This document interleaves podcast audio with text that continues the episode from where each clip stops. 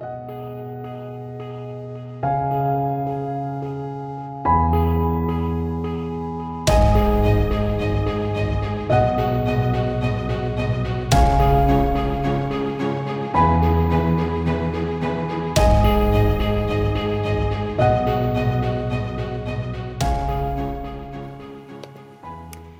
I'm Michael Watson, and this is the Influence Watch podcast.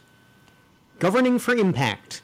Behind that innocuous name is a powerful yet secretive interest group backed by liberal billionaire George Soros and his Open Society Foundation's network that has already generated executive actions ordered into federal policy by the Biden administration. Joining me to discuss Governing for Impact and its impact is my colleague Parker Thayer, who uncovered the group's existence. Uh, Parker, welcome back. Thank you. Good to be back. So, uh, what is Governing for Impact? Who runs it? Um, so I guess the, the two minute summary of government Governing for Impact would be uh, it's a project of the infamous Arabella Advisors Network. Um, it's funded by about $13 million that we know of uh, from George Soros. Uh, and they essentially function as a regulatory policy writing organization.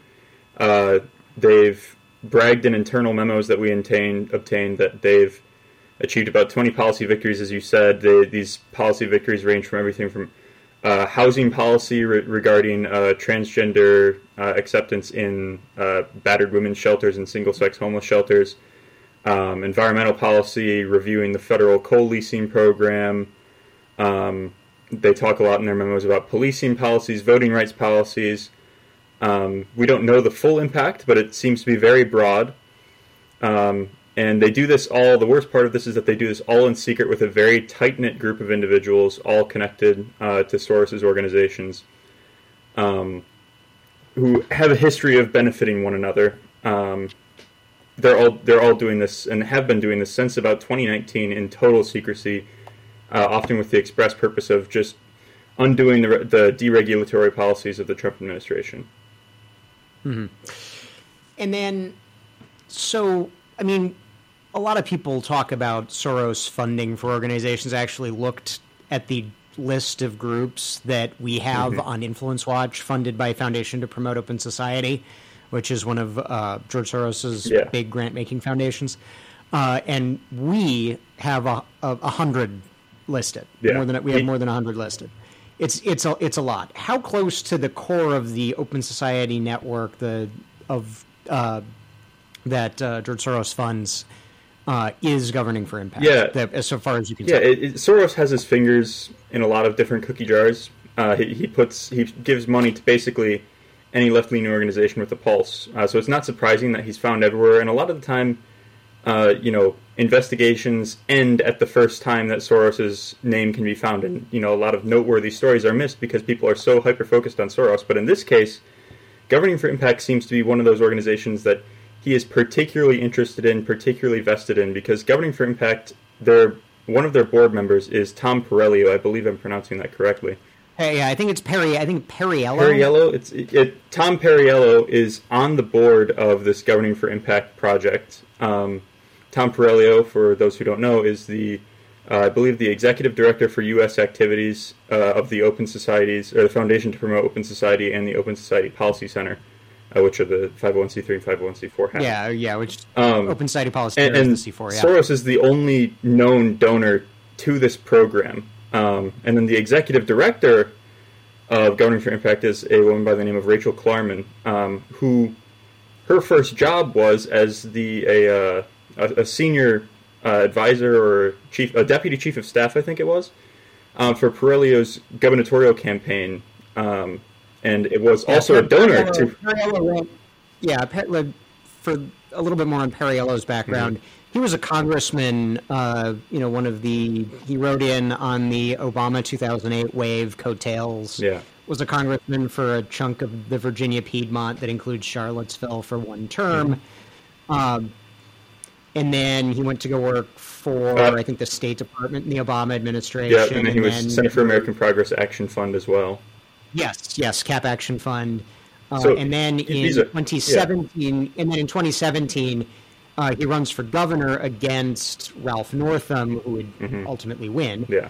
Uh, as the sort of darling candidate of the left with a lot of backing from George Soros mm-hmm. through straight political uh, political contributions. Yeah. Um, so I mean, the the Tom Pirelli is extremely well connected, very closely tied to Soros, and then the executive director of Governing for Impact is also very well tied to Tom Perellio. Her whole family donates to, has donated to Perellio's uh, past congressional campaigns. Um, so, you know, Soros being involved in something is not necessarily any reason to be concerned. A lot of the time, you know, he's writing ordinarily to him small checks for you know fifty thousand dollars to basically any group that asks him, but in this case, there's a lot of it's it's very densely knit, very closely tied to his organization. Mm-hmm. Yeah, I mean, in a lot of cases, you know, George Soros is just a guy who believes an ideology, mm-hmm. and we've discussed. Uh, I think we had uh, our former colleague Shane Devine on uh, an episode of the podcast to sort of dive into Soros's ideology. Mm-hmm. I'll, I'll link to that in the in the show notes. Yeah, you know, he's a guy with an ideology who wants to advance his ideology, so he writes you know, yeah. small to medium sized for him as a one of the richest man on earth, one of the richest men on earth.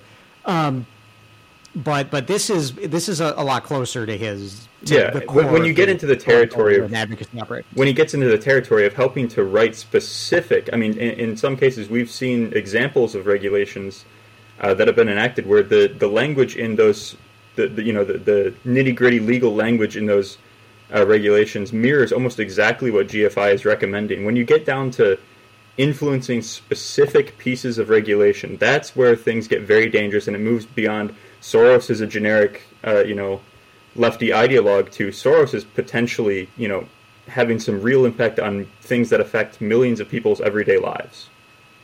I mean, and I remember uh, a few a few years ago that the the left pretended to be very scandalized mm-hmm. by the American Legislative exactly. Exchange Council, and membership association of state legislators with a yep. policy shop that, among other things, puts forward model legislation. Basically, you can, if you're a state legislator, you can take the model legislation, you can, you know, modify it for your state code mm-hmm. as as you know the legislation works, and then introduce the quote unquote model policy and yep. you know Center for Media and Democracy, yep. other groups said that this the fact that this existed was a great scandal, and uh, the reality ALEC is know, funded by a great many people with operating operating with a great many states. You know they have lots of different interests involved, lots of lots of debate, lots of discussion. This is, seems to be the project of one guy with a very you know a group of people who are close to him operating it. Uh, directly influencing the Biden administration. Their their internal memos also talk about their listening tour, uh, which presume presumably is uh, post 2021 once they'd gotten all of the policies they wanted enacted. Uh, they went around and asked what's next. Uh, on that listening tour, they were talking to Sharon Block, the former head of OIRA, the I think it's the Office of Office of Information yeah. and Regulatory Affairs, I think. Yeah, uh, very influential on regulatory policy, and I think five other people who are currently working uh, in the head, the head of the head of o, the head of OIRA's like common vernacular name is regulatory czar. Yeah, um, you know the fact that they have the ear of her and five or six other people who are currently working in the Biden administration. They're not, you know, they're not working with partners to influence policy. They're handing policies to the Biden administration and saying, "Hey, can you make these happen for us?" That is mm-hmm. very concerning.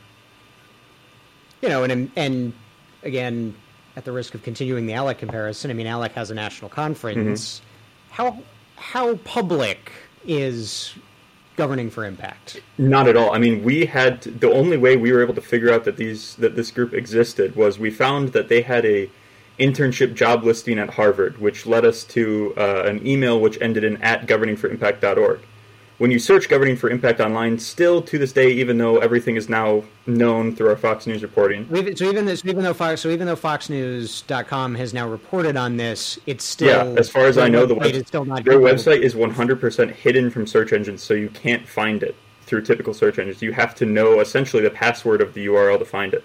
They've been no the, before yesterday. There were no serious press articles discussing what they were doing nobody really knew what they were up to. Uh, so it's totally secret um, as compared to ALEC, which operates generally very much in public. Yeah. So, so, so they're so they're essentially trying to work in you know not officially in the shadows, not officially secret, mm-hmm. but they're doing every, behind, they're doing everything the they can to stay out of the spotlight.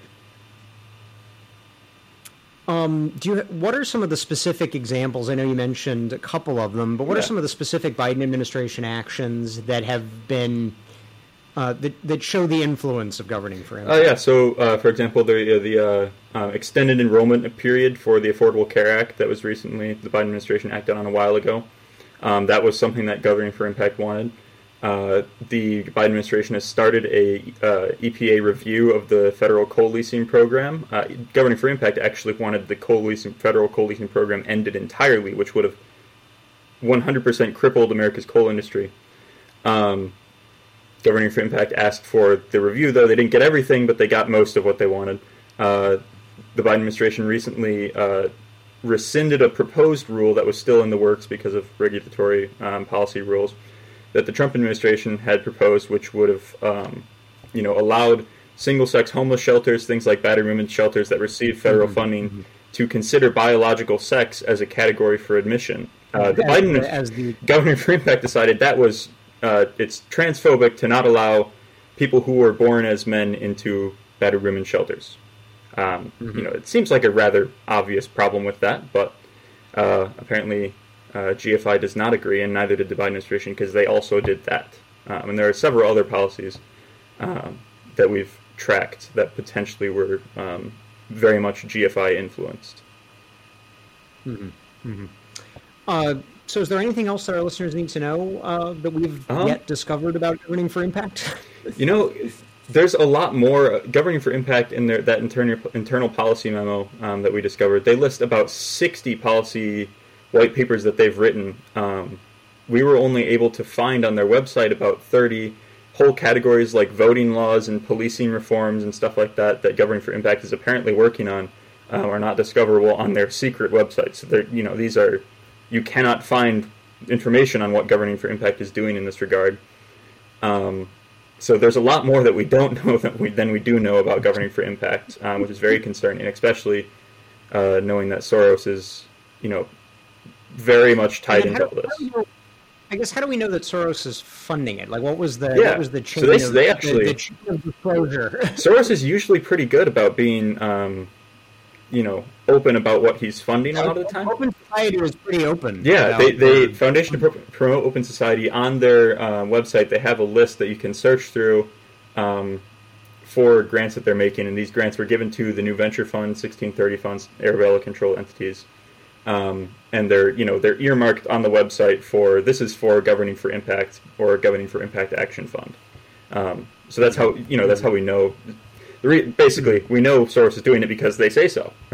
yeah, because it's because it's his foundation. Yeah, it's just governing for impact themselves is not very clear about what they're actually doing with that money. Mm-hmm, mm-hmm. No, that that makes sense.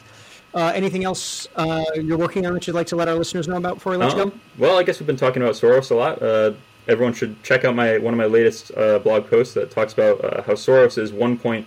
Well, it was one one point three billion dollars in the hole at the time that I wrote the article, but it's now over one point four billion dollars in the hole on one investment where he put two billion dollars into a company called Rivian Automotive that manufactures electric vehicles. The company has failed miserably, and so George Soros has about two billion reasons to be concerned with uh, environmental policies right now. To, for reference, his net worth is about eight billion.